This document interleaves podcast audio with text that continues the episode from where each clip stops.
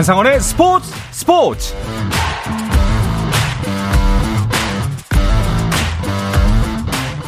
스포츠가 있는 저녁 어떠신가요? 아나운서 한상원입니다. 오늘 하루 이슈들을 살펴보는 스포츠 타임라인으로 출발합니다.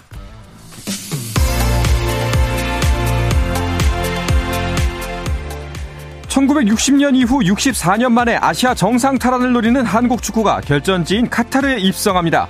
축구 대표팀은 현지 시간으로 오늘 오전까지 훈련한 뒤 비행기를 타고 이동해 오후 5시 55분 도하에 도착하는 일정입니다. 한편 일본 축구 국가대표팀은 클린스만호의 아시안컵 조별리그 상대인 요르단과의 평가전에서 6대 1의 5골 차 대승을 거뒀습니다. 일본은 대진상 결승에서야 클린스만 감독이 이끄는 한국과 만날 가능성이 높습니다. 사생활 문제로 축구대표팀에서 제외된 황의조가 임대를 마치고 원소속팀 노팅엄 포레스트로 복귀했습니다. 지난해 9월 2부 리그 노리치 시티로 1년 임대를 선택했던 황의조는 18경기에 나서 3골 1도움을 기록했지만 4개월여 만에 원소속팀으로 돌아오게 됐습니다. 미국 메이저리그 샌디에고 파드리스에 입단한 고우석이 등번호 21번을 배정받았습니다. 고우석은 KBO 리그 LG와 대표팀에서 언제나 19번 유니폼을 입었지만 샌디에고의 등번호 19번은 구단 영구 결번이어서 21번을 택했습니다. 미국 프로농구 NBA에서 LA 레이커스가 토론토 랩터스와의 접전 끝에 132대 131, 단 한 점 차로 이기고 2연승을 달렸습니다. 레이커스의 앤서니 데이비스는 이번 시즌 개인 최다 득점 타이인 41득점을 기록하며 팀을 승리로 이끌었습니다.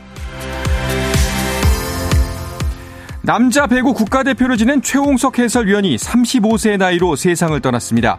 2011년 신인 드래프트 전체 1순위로 프로에 입성한 최홍석 위원은 데뷔 시즌 신인 선수 최초의 트리플 크라운을 기록하는 등 맹활약하며 신인상을 받았고 이후 우리카드와 한국전력, OK금융그룹 등에서 선수 생활하며 국가대표로도 활약했습니다. 삼가 고인의 명복을 빕니다.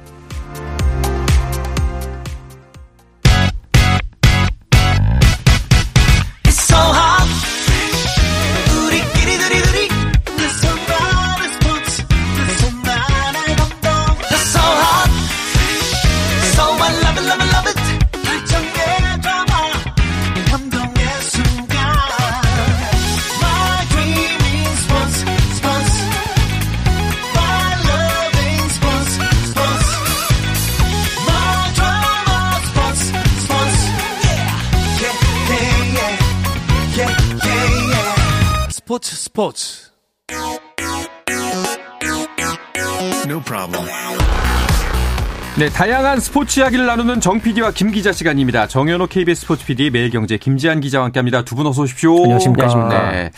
자, 배구 이야기 주간 배구부터 시작해 봐야 할 텐데, 어, 배구계가 슬픔에 잠겨 있습니다. 네, 뭐 조금 전에 이제 단신에서도 잠시 이제 언급이 됐지만요. 네. 네. 남자 배구 전 국가대표 선수인 음. 최용석 전 해설위원이 35살의 젊은 나이로 음. 세상을 떠났습니다. 어, 이제 구체적인 사인은 공개되지 않은 그런 상황이고요. 어, 직전까지 가 2021, 22 시즌을 끝으로 해서 현역 은퇴를 했던 이 네. 최용석 선수 어, 통산 331경기에 출장해서 어, 3,383득점을 기록을 했고요. 우리카드와 한국전력 어, 그리고 OK금융그룹에서 어, 쭉 활약을 해 왔습니다. 그리고 지난 시즌까지 어, 이제 해설위원으로 또 활동을 하기도 했는데요. 어, 이렇게 이 부고 소식이 알려진 뒤에 이 우리카드와 한국전력 그리고 OK금융그룹까지 이렇게 최용석 선수가 어, 이제 소속됐었던 구단들은 음. 이 공식 SNS 채널을 통해서 추모 메시지를 남기면서 또 배구계가 어, 좀 침통한 분위기에 놓인 상황이 됐습니다. 그렇습니다. 음. 뭐 오늘 경기를 치르고 있는 우리카드 신영철 감독도 굉장히 놀랐다고 하더라고요. 굉장히 좀 당황했다라고 네. 이제 사실 어떤 표현으로도 이 당황한 마음 그리고 이 음. 먼저 세상을 떠난 후배를 향한 어떤 그런 비통한 마음을 표현할 수는 없을 텐데 오늘 경기가 또 이 최홍석 선수가 공교롭게도 뛰었던 팀들 간의 대결이기도 맞아요. 하거든요. 그렇죠. 아마 네. 이 양팀 선수들도 사실 이 배구계라는 게 한 달에 건너면 다 아는 사이들 아니겠습니까? 음. 그렇다 보니 선수들의 마음도 좀 애통하긴 할 텐데 이런 마음을 참 담아서 좀 다시 한번 어, 위로의 마음을 그리고 애도의 마음을 전하고 싶습니다. 그렇습니다. 저희 스포츠 스포츠 일동도 삼가 고인의 명복을 진심으로 빌도록 하겠습니다. 자 오늘 두 경기가 펼쳐지고 있습니다. 경기 상황부터 먼저 짚어보도록 하죠. 김지한 기자가 정리해 주시죠. 예, 어, 남자부 한 경기와 여자부 한 경기가 현재 서울 장충체육관과 수원체육관에서 어, 동시에 열리고 있습니다.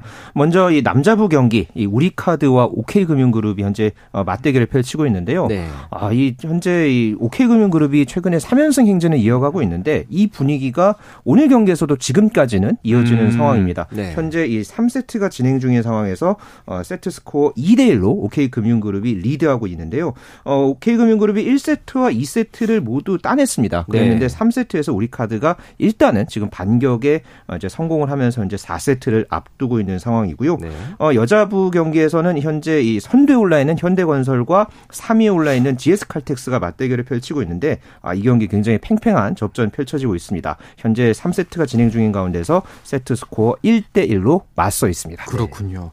자, 오늘 남녀부 선두가 경기를 한 날이에요. 그렇죠. 우리카드랑 현대건설이 이제 지금 경기를 가지고 있는데 네.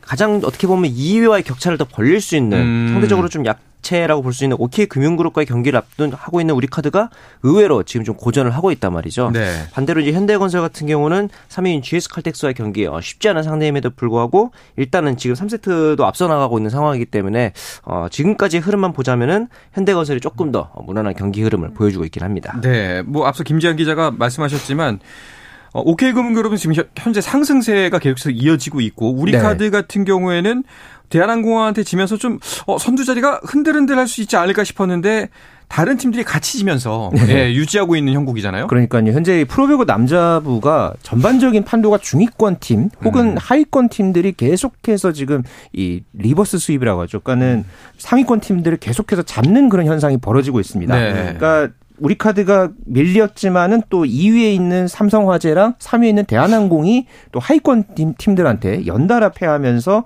어, 상대적으로 우리 카드가 좀 더 이 차이를 벌린 상태에서 이제 선두를 이어가고 있는데요. 네. 어, 이렇게 하위권 팀들이 계속해서 어, 승리를 거두니까 점점 더 이 V리그 남자부의 이 순위 판도가 음. 더욱 더 재미있게 지금 어, 전개가 되고 있는 분위기입니다. 네. 자, 대한항공 뭐 어제 경기만 살펴보면은 네. 통합 4연패는 좀 어렵지 않나. 저희가 이전 시간에서도 이제 대한항공의 이번 시즌 약간 불안하다 이렇게 말씀드렸는데 네네. 5일날 있었던 이 리그 1위인 우리카드와의 경기에서 보란 듯이 3대 0 셧아웃 승리를 거뒀습니다. 그래서 음. 아 대한항공 이제 좀 분위기 살아나나 했는데 불과 어제 이제 최하위인 KB에게 이제 패배를 당했단 말이죠. 그러면서 아 이게 참 신기한 게 그 직전 라운드 3라운드 때도 이 대한항공이 KB 손해보험에게 3대 1로 졌습니다. 그렇죠. 음. 희한하게 KB만 만나면은 약간씩 약한 모습을 보여주고 있는데 가장 큰 이유는 저는 역시 이 외국인 선수인 비에나 선수를 대한항공이 지금 막지를 못하고 있기 때문이다라고 생각이 드는 네. 게 비에나 선수가 실제로 이 대한항공전만 만나면은 가장 공격 성공률이 높아집니다. 어, 6개 구단 중에서 네. 대한항공만 만나면 공격 성공률이 높아지고 시즌 적이요 천점. 네. 평균보다 높을 뿐 아니라 가장 많은 득점도 역시나 어, 기록을 음. 하고 있거든요. 근데 이게 재밌는 게 또 이 비에나의 친정 팀이 바로 대한항공이잖아요. 그렇죠. 네. 네. 2019-20 시즌에 대한항공의 지명을 받고 V리그에 입성을 했어서 그 당시에 공격 독점 1위, 공격 종합 1위까지 모두 올렸을 정도로 굉장히 어, 대한항공에 대해 좋은 기여를 가지고 있고 선수들과도 호흡을 많이 맞춰왔고 음. 그래서 선수들의 장단점을 다 알고 있어서 음. 그렇게 친정팀을 상대로 맹폭을 하는 게 아닌가 하는 생각도 좀 듭니다. 그러니까 지금까지의 흐름을 놓고 보면요. 네. 일단 이 성적만 봐도 작년에 대한항공이 정규 시즌에서 26승 10패로 마무리를 했거든요. 아. 그런데 올 시즌에는 아직 지금 4라운드가 진행이 되고 있는데 벌써 10패를 그렇죠. 당했습니다. 아. 그러니까 지금 3라운드에서 3승 3패 그리고 4라운드에서 1승 3패에 그치면서 지금 이 흐름이 지금 계속해서 좀 떨어지고 있거든요. 네. 문제는 앞으로의 일정도 대한항공이 좀 쉽지가 않은 게 오는 12일에는 뭐 잠시 후에 저희가 뭐 언급을 또 드리겠지만은 현대캐피탈과 음. 만나는 일정이 있고요. 또 그 이어서 16일에는 이제 홈에서 어, 삼성화재와 또 홈 경기를 치르면서 4라운드 일정을 마무리합니다. 네. 계속해서 지금 좀 험난한 일정들이 예고가 됐기 때문에 대한항공은 지금 지금의 이 하락세에서 뭔가 이 분위기 반전이 좀 필요하고 만약에 분위기 반전을 이루지 못하면은 5라운드, 6라운드 굉장히 중요한 이 순위 싸움의 분수령이 되는 이 라운드에서 좀 쉽지 않은 그런 행보를 이어가지 않을까. 현재로서는 조금 더 우려 섞인 그런 시선이 좀 더 강한 게 사실입니다. 일단은 정리해 보면 통합 4연패를 걱정할 때가 아니다. 아, 그렇죠. 예, 그렇죠. 네. 이제 사실 그 순위권 안에 들어가는 음. 것이 더 중요해 보이군요. 네. 맞습니다. 자, 대한항공의 험난한 일정이 예정되는 삼성화재, 현대캐피탈 두 팀이 경기를 펼쳤는데 현대 삼성화재가 분위기가 좋았는데 현대캐피탈한테 발목을 잡혔어요. 지금 V리그 남자부에서 가장 뜨거운 팀이 이 현대캐피탈이거든요. 네. 지금 네. 최태훈 감독이 이제 물러난 이후로 다섯 경기 연속 승리를 음. 이어가고 있습니다. 사실 이렇게 되면서 약간 머쓱하기도 할 것 같은데 내가 물러나니까 잘하네라고 기태훈 감독이 아, 생각을 할 것 같기도 한데 지금 리그 4위까지 도약을 했습니다. 네. 이 삼성화재전에서도 1세트를 먼저 내줬음에도 불구하고 2세트, 3세트, 4세트 모두 어, 따냈는데 기본적으로 이 요즘에 문성민 선수가 네. 원포인트 서버로 나오는 경우가 많거든요. 그런데 음. 이 문성민 선수가 경기 흐름을 서브로 바꿔주는 경우가 굉장히 많고 여기에 더해서 이제 이 중간에 이제 허수봉 선수도 중간 중간 이 현대캐피탈이 아무래도 조금은 어수선할 수 있는 팀 분이기 때문에 실책이 조금 많은 편인데 이 허수봉 선수가 중간 중간마다 이 속공이라든가 굉장히 그 견실한 운영으로 팀의 분위기를 잡아주면서 어, 제가 보기에는 이 이날 경기 삼성화재 경기를 보니까 아흐메드 정광인 허수봉까지 이어진 삼각편대 그리고 최민호 선수까지 모두 두 자릿수 득점을 올렸단 말이죠. 아. 삼성화재 같은 경우는 요스바니와 김정호 외에는 이제 다른 선수들의 득점이 좀 저조했다는 점. 음. 현대캐피탈의 최근 상승세 원동력인 것 같습니다. 잘하는 팀의 요건이죠. 네. 그렇죠. 고른 활약. 맞습니다. 어, 이러면은 본배구를 기대해 볼 수 있는 상황 아닌가요? 그러니까 지금 현대캐피탈이 계속해서 지금 연승 행전을 이어가다 보니까요. 지금의 추세만 놓고 보면은 2위에 있는 삼성화재라든가 3위에 있는 대한항공을 따라잡는 것은 좀 시간 문제로 보여집니다. 그렇죠. 뭐 아까도 말씀드렸지만은 이제 다음에 이제 맞설 상대가 또 대한항공이고 현재 이 승점 차가 뭐 5점, 7점 이렇게 나고 있기 때문에 만약에 이 흐름을 연승 행진을 계속 이어간다면은 충분히 어, 이거 이제 따라잡는 것은 뭐 좀 가능한 그런 상황이 될 것 같고요. 음. 뭐 만약에 이제 이렇게 된다면은 향후에 이 준 플레이오프가 과연 이 남자부에서 성사될지 어, 음. 어, 이것이 굉장히 좀 이 관심이 이제 모아지는 상황인데요. 그렇죠. 네. V리그는 이 3위 팀과 4위 팀의 이 승점 차가 3점 이내면은 준 플레이오프를 할 수 있습니다. 네네. 예, 그렇기 때문에 현재 대한항공의 뭐 대한항공과 삼성화재의 좀 주춤한 분위기 여기에 음. 대해서 현대캐피탈과 또 현재 경기를 치르고 있는 OK금융그룹이 만약에 좀 더 올라선다면은 아, 이 남자부 판도 굉장히 흥미롭게 전개될 것 같습니다. 네. 그렇습니다. 어, 진짜 뭐 우리 카드 역시도 뭐 그렇게 멀리 있는 산이 아니어 보이고요. 현재로서는 네. 지금 중위권이 어떻게 치고 나올지 모르겠습니다. 혼도 혼에 빠져 있는 남자부 팀 순위 좀 더 자세하게 짚어보죠. 네, 우선은 우리 카드가 승점 42점으로 여전히 선두를 달리고 있고 삼성화재와 대한항공이 나란히 승점 38점인데 어, 세트 득실에서 삼성화재가 앞서서 2위, 대한항공이 3위입니다. 그리고 앞서 말씀드렸던 현대캐피탈이 4위, 이 3위와 4위의 승점 차가 아직은 좀 납니다. 7점 차긴 하지만 어, 최근의 상승세 그리고 대한항공의 분위기를 감안해 봤을 때 아직 모른다가 음. 정설일 것 같고 네. 어 그리고 5위인 OK금융그룹과 4위 현대캐피탈 사이도 1점밖에 차이 안 나고요. 네. 6위인 한국전력과 5위 OK금융그룹도 1점밖에 차이 안 납니다. 그러니까요. 사실 이 최하위에 있는 KB 손해보험을 제외하고는 전부까지 어, 음. 어느 팀 하나도 안심할 수도 그리고 이제 포기할 수도 없는 그런 순위인 것 같습니다. 네. 자, 7위 그 한국전력 뭐 아직 현대캐피탈과 단 2점밖에 승점 차이가 나지 않습니다. 근데 네. 사실 앞에 붙어 있는 숫자는 좀 아쉬워요. 그러니까요. 예. 이 단벌 매직으로 좀 아, 돌풍까지 일으켰었는데 네. 그 어떻게 보면 좀 다 이제 유통기한이 다 했나요? 그리고 사실 제가 한국전력을 지난주에 네. 그 남은 라운드에서 좀 상승할 팀으로 제가 한국전력을 꼽기도 했는데 음, 어. 좀 안타깝게도 네. 그 뒤에 조금 성적이 막 이제 올라오지는 않고 있습니다. 어, 이제 워낙 이제 현대캐피탈과 OK금융그룹이 올라오면서 상대적으로 한국전력이 좀 밀리는 양상이고요. 특히나 이 한국전력이 지난달 24일과 28일에 이 현대캐피탈을 상대로 해서 연달아서 0대 3으로 졌고요. 그리고 지난 6일에 OK금융그룹과의 경기에서도 1대 3으로 지면서 이 세 경기에서 승점을 따내지 못했던 게 한국전력은 좀 뼈아픈 상황이 됐습니다. 음. 예, 그렇기 때문에 이제 앞으로 치를 경기들 당장 내일 삼성화재와 이제 한국전력이 이제 맞대결을 펼치는데요. 이 경기서부터 한국전력이 조금 더 이제 올라오는 모습을 보여준다면은 현재 이 4, 5, 6위 팀들이 1, 2, 3위를 따라붙을 수 있는 어, 그런 또 음. 판도를 이제 마련할 수 있는 부분에서 이 경기 어, 굉장히 한국전력 입장에서는 중요해 보입니다. 네, 알겠습니다. 자, 그럼 이어져 여자부 순위표도 한번 볼까요? 네, 여전히 여자부는 양강 체제까지 네. 약간 경고해주고 있습니다. 현대건설이 승점 50점으로 선두를 달리고 있고 한국생명이 승점 47점, 3점 차로 2위를 바짝 쫓고 있는 상황입니다. 반면에 3위인 GS칼텍스가 승점 37점으로 약간 이제 차이가 나는 상황이고 아 4위는 IBK 기업은행, 5위는 정관장, 6위는 도로공사 그리고 7위에는 페퍼저축은행이 자리하고 있습니다. 그렇습니다. 좋습니다. 만약에 오늘 현대건설이 이기면은 이제 선두권 경쟁에서 조금 더 굳히게 들어가는 거겠죠? 그렇죠. 어, 흥국생명과의 차이를 그만큼 이제 벌리는 것이기 때문에 오늘 현대건설 굉장히 이 승점 3점을 따내기 위해서 어, 마지막까지 어, 전력을 다할 것으로 보이고요. 네. 마찬가지로 3위에 있는 GS 칼텍스도 이 흥국생명을 따라붙기 위해서는 오늘 경기 굉장히 중요하거든요. 그렇죠. 예, 그렇기 때문에 이 오늘 현대건설이든 GS 칼텍스든 마지막까지 아, 정말 사력을 다할 것으로 보입니다. 네. 자, 만약에 현대, 아, 지금 보니까 경기 수를 보니까 현대건설이 이 경기를 치르고 나야 네. 흥국생명과 경기 수가 같아지는 상황이네요. 그렇죠. 이제 만약에 오늘 경기가 끝나고 나면은 흥국생명과 똑같은 선상에 서게 되는 건데 이 상황에서 지금 만약에 3점 차 나는 상황에서 6점 차로 벌어지느냐 혹은 5점 차 음. 혹은 만약에 뭐 4점 차 이렇게 애매한 어느 정도 순위로 펼쳐지느냐에 따라서 흥국생명 입장에서는 한번 쫓아가 볼 만 하다 혹은 조금 쉽지 않다 네. 이런 것들을 이제 준비하는 전략이 아마 변하게 되겠죠. 그리고 네.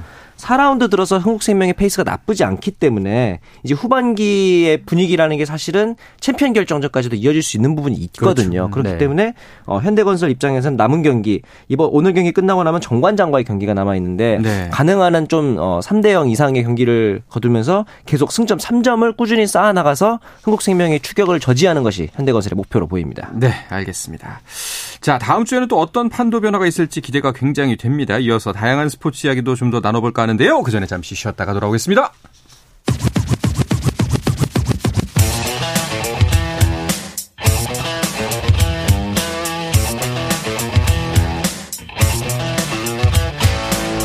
짜릿함이 살아있는 시간. 한상원의 스포츠 스포츠. 네, 어떠한 스포츠 이야기도 나눌 수 있는, 나눌 수 있는 시간 정 PD와 김 기자 듣고 계십니다. 정현호 KBS 스포츠 PD 매일경제 김재한 기자와 함께하고 있는데요. 잠시 그 재난통보 소식을 하나 전해드릴게요. 최근 고층 아파트 화재가 빈번하게 일어나고 있습니다. 청취자 여러분께서는요, 화재 시에 꼭 엘리베이터가 아닌 계단을 이용하시고요, 젖은 수건 등으로 문 틈새를 막는 등의 화재 대피 요령을 평소에 잘 알아두시고 대비하시길 바라겠습니다. 다시 한번 안내 말씀드리면요, 최근에 고층 아파트 화재가 빈번하게 일어나고 있습니다. 청취자 여러분께서는 화재 시에 엘리베이터가 아닌 계단 이용, 그리고 젖은 수건 등으로 문 틈새를 막는 등의 화재 대피 요령 평소에 잘 숙지하시고 꼭 대비하시길 바라겠습니다. 자, 다양한 스포츠 이야기 나눠볼까 하는데요. 새해가 밝고 열흘 정도 지나니까 이제 슬슬 시즌을 시작하는 종목들이 나오고 있죠? 네. 새해 첫 주부터 이 PGA 투어 골프 대회가 또 시작이 당장 이제 있었습니다. 그리고 테니스도 ATP 투어 대회가 또 시즌을 시작하면서 이렇게 골프와 테니스가 어, 새해를 여는 어, 경기들을 모두 어, 나란히 마쳤습니다. 네. PGA 투어 한국 시간으로 지난 월요일에 개막전이 끝났습니다. 우리나라 선수들 우승은 아니죠. 그래도 활약 괜찮았어요. 네. 심지어 이 임성재 선수는 선수는 대단한 기록을 세우기도 했는데 네. 이 더 센트리 최종 라운드에서 버디 11개를 임성재 선수가 잡아냈습니다. 네. 그러면서 전날까지 임성재 선수가 23개의 버디를 잡았기 때문에 총 다 합쳐서 72홀 경기에서 34개의 버디를. 그러니까 72홀에서 네. 절반 이상, 절반에 가까운 버디를 기록을 했는데 이게 지금 이 PGA 투어 기록입니다. 네. 72홀 경기 최다 버디 기록인데 종전까지의 기록은 존 램 선수 그리고 이제 마크 칼카베키아가 세웠던 32개의 기록이 최대였는데 야, 임성재 네. 선수가 경신을 했고 네. 종전에 이 스티브 스트리커 선수가 34개를 잡은 적이 있었지만 5라운드 대회였거든요. 그렇기 때문에 이 4라운드 기록에서는 72홀 대회에서는 임성재 선수의 기록이 최고 기록이 되겠습니다. 그러면은 이제 다들 아 우승했겠구나라고 그러니까요. 생각을 그렇죠. 할 텐데 우승은 못하고 음. 보기가 7개 더블 보기가 하나 있었기 때문에 아.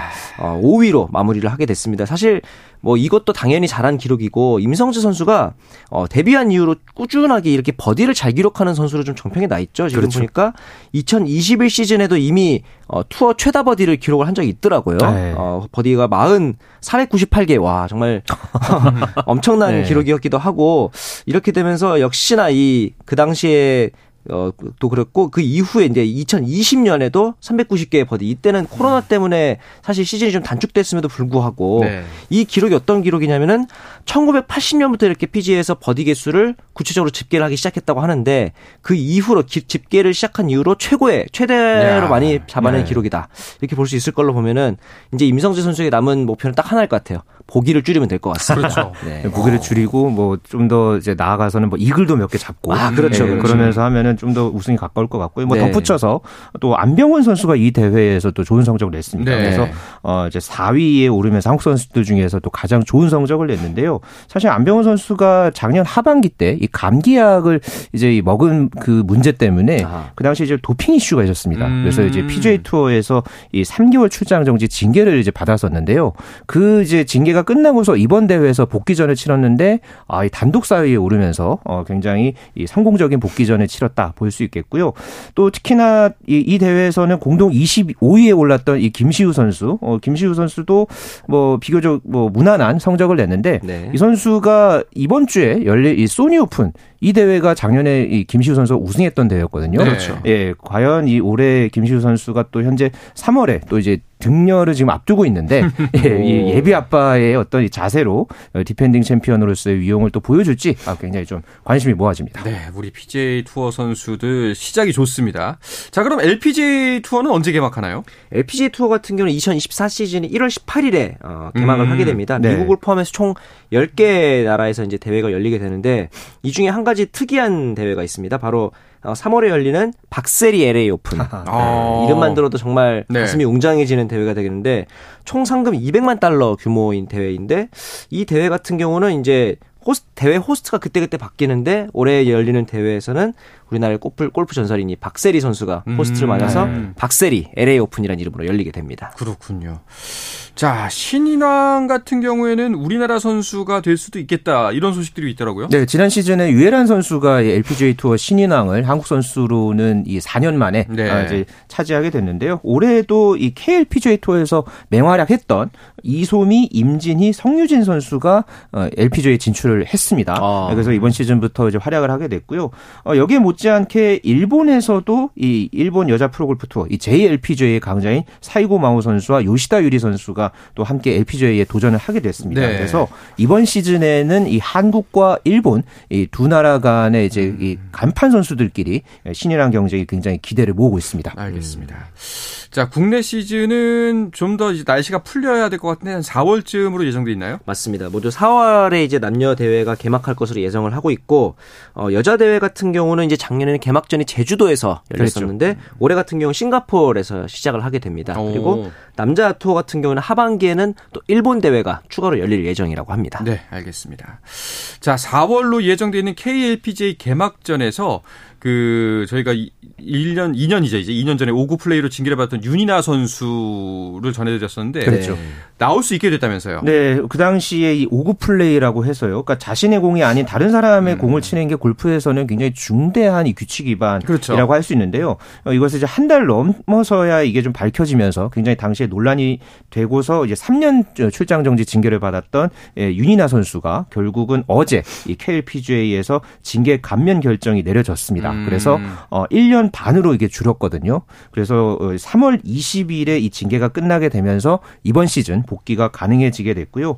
어 이제 이 복귀가 이제 가능해진 것은 이 KGA 그러니까 대한 골프 협회가 작년 가을에 또 1년 반으로 줄인 적이 있었습니다. 그것을 이제 참작해서 어 이번에 KLPGA도 음. 함께 어, 이 징계를 줄이는 그런 결정을 내리게 된 걸로 전해지고 있습니다. 뭐 예상한 바대로겠지만 찬반 양론이 굉장히 뜨겁죠. 그렇죠. 일단은 골프의 생명이 또 페어플레이 아니겠습니까? 네, 그렇죠. 그래서 이 페어플레이 정신을 어떻게 보면 약간 저버렸다는 점에서는 과연 이게 이 징계를 감면해줘도 되는 것이냐라는 부분이 있을 수 있고 또 한 가지 부분은 이 징계 감면의 이유가 무엇이냐라는 건데 첫 번째로는 당연히 윤이나 선수가 어 좀 뜻깊게 반성을 하고 있고 진심 어린 반성을 하고 있어서 감면한 것이냐 혹은 이제 반대 의견에 따르면은 골, 어, 투어의 흥행을 위해서 음. 윤이나 선수가 장타자이기도 하고 음. 인기가 많다 보니 감면해 준 거 아니냐 이런 여론도 분명히 있거든요. 그래서 뭐 물론 이제 윤이나 선수는 발표를 통해서 어, 자숙을 하고 그다음에 선후배 동료들에게 양해를 구한다라고 이제 멘- 멘트를 했는데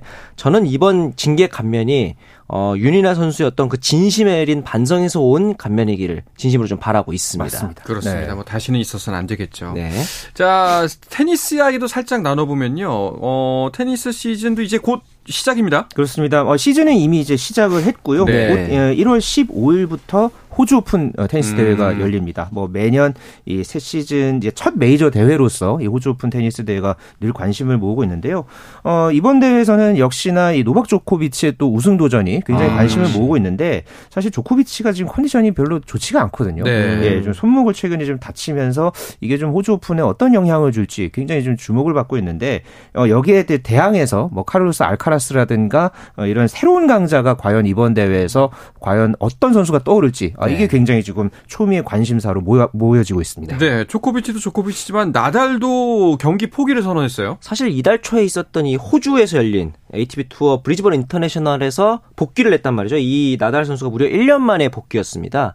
이 호주 오픈을 대비해서 일부러 이 호주에서 열린 대회에서 복귀한 게 아닐까 싶을 정도였는데 음. 하필 이 대회 3회전 경기에서 이 조던 톰슨과의 경기 도중에 메디컬 타임아웃을 쓰면서 결국에는 이 다리 통증을 좀 호소를 했단 말이죠. 네. 경기 후에 밝히기로는 이전에 다쳤던 부위는 아니다라고 했지만 어쨌든 어 100%의 상태는 아니어서 호주 오픈 출전은 어 포기한 것으로 보고 사실 나달에게 호주 오픈이 주무대는 아니거든요. 5월에 있을 롤랑 가로스 음, 프랑스 오픈 프랑스 출전에 네. 좀더 집중하려는 모습으로 보입니다. 네, 알겠습니다. 자, 이 대회는 우리나라 권순우 선수도 참가를 하죠. 네, 사실 권순우 선수가 세계 랭킹이 좀 많이 낮아진 상황입니다. 그런데 음. 이 부상으로 대회 출전하지 못한 그 선수들이 받는 이 protected 랭킹을 받으면서 이 교, 규정을 적용을 받고 나서 이 권순우 선수가 세계 80위로 인정을 받았습니다. 그래서 이번 대회 이 남자 단식 본선에 출전할 수 있게 됐는데요. 사실 이 항저우 아시안 게임 때 좀 그 상황이 있었죠. 그 이제 페어플레이 이제 문제에 대한 그 파문이 그렇죠. 좀 있고 나서 어 그 뒤에 지금 한 3개월 정도 지나고서 이제 권순우 선수가 이번 대회를 통해서 복귀전을 앞두고 있는데 과연 이 달라진 모습 보여줄 수 있을지 어, 굉장히 주목을 받을 전망입니다. 네, 많이 할 수 있는 소중한 기회를 얻으니 잘 활용하시길 바라겠습니다. 네. 자, 그리고 또 어떤 소식이 눈길을 끌었나요? 이 국가대표 피겨 스케이팅 대회에서 이제 차준환 선수 그리고 이제 여자부에서 신지아 선수가 네. 나란히 우승을 차지했는데 아, 차준환 선수는 2017년부터 8연패네요. 정말 대단한 성적이고 네. 이로써 이제 세계 선수권 티켓도 따냈는데 차준환, 이시영 그리고 김연겸 선수가 따내게 됐고 신지아 선수가 우승을 했는데 나이가 워낙 2008년생으로 어리다 보니까 음. 어, 세계 선수권 시니어 무대에는 출전하지 않고 주니어 대회에 나가게 됐습니다. 그러면서 1위를 어, 차지한 신지아 선수 대신해서 이혜인, 김채연 그리고 류영 선수가 어, 이번에 세계 선수권 대회는 참가를 하게 됐습니다. 네, 신지아 선수는 강원 동계 청소년 올림픽에 출전을 하죠. 네, 다음 주 금요일 그러니까 19일부터 열리는 강원 동계 청소년 올림픽에 어, 신지아 선수가 출전합니다. 음. 어제 어, 이제 선수단 결단식이 있었고요. 여기서 신지아 선수가 굉장히 또 많은 주목을 네. 받기도 했는데요. 뭐 신지아 선수뿐만 아니라 아까 이제 정 PD님이 이제 네. 소개해 주셨던 김현겸 선수 네. 그리고 이제 스노보드에서도 굉장히 또 이제 이채운 선수 맞아요. 예, 또 굉장히 주목을 받기 때문에 어, 이번 대회에서 또 팀 코리아 우리 선수들 굉장히 좋은 모습 보여주기를 응원해 봅니다. 네. 자, 유스 올림픽이라고 불리는 강원 동계 청소년 올림픽 이야기는요. 다음 주에 좀 더 자세하게 나눠보기도 하도록 하고 이번 주 정 PD와 김 기자는 여기서 마치도록 하겠습니다. 정현호 KBS 스포츠 PD 매일경제 김지한 기자 고맙습니다. 고맙습니다. 자, 내일도 저녁 8시 30분에 뵙겠습니다. 한상원의 스포츠 스포츠.